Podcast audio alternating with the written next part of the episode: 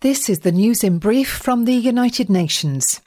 The UN Human Rights Chief, Volker Turk, called on Tuesday for the urgent de escalation of tensions in the Democratic Republic of the Congo, or DRC.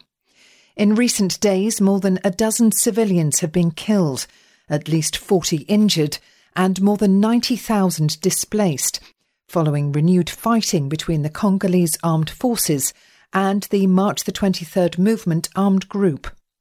The UN High Commissioner said that the security situation in eastern DRC is deteriorating rapidly and could develop into a human rights disaster.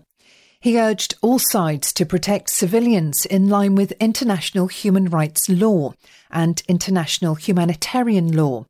And he insisted that humanitarian access and safe passage out of areas affected by hostilities must be allowed for all those in need. Mr. Turk also expressed concern about a resurgence in hate speech targeted at people based on their ethnicity, as well as a rise in misinformation, disinformation, and negative rhetoric against UN peacekeepers stationed in DRC. Although devastating floodwaters have continued to recede in many flood affected areas across Pakistan, around 8 million people are still in need of essential health assistance. That's the message on Tuesday from the World Health Organization, or WHO. The agency said that public health risks are increasing, driven by damaged infrastructure, stagnant water, and inadequate sanitation facilities. Dr. Richard Brennan, Regional Emergency Director for WHO, said that the catastrophe has pushed the country to the brink. Diseases are rampant, a food crisis is looming, the economy is deteriorating, and winter is fast approaching.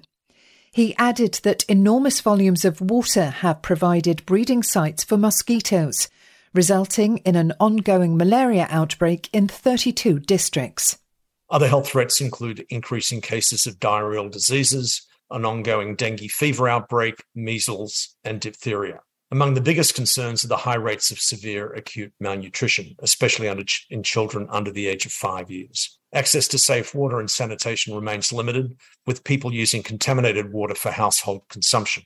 Pregnant women need access to clean and safe delivery services. WHO needs $81.5 million to respond to the health crisis in Pakistan. And finally, three militiamen have been found guilty of war crimes and crimes against humanity over their role in a massacre in the Central African Republic, CAR, in which 46 civilians were killed. The men were tried at a UN backed special criminal court in its first ever trial.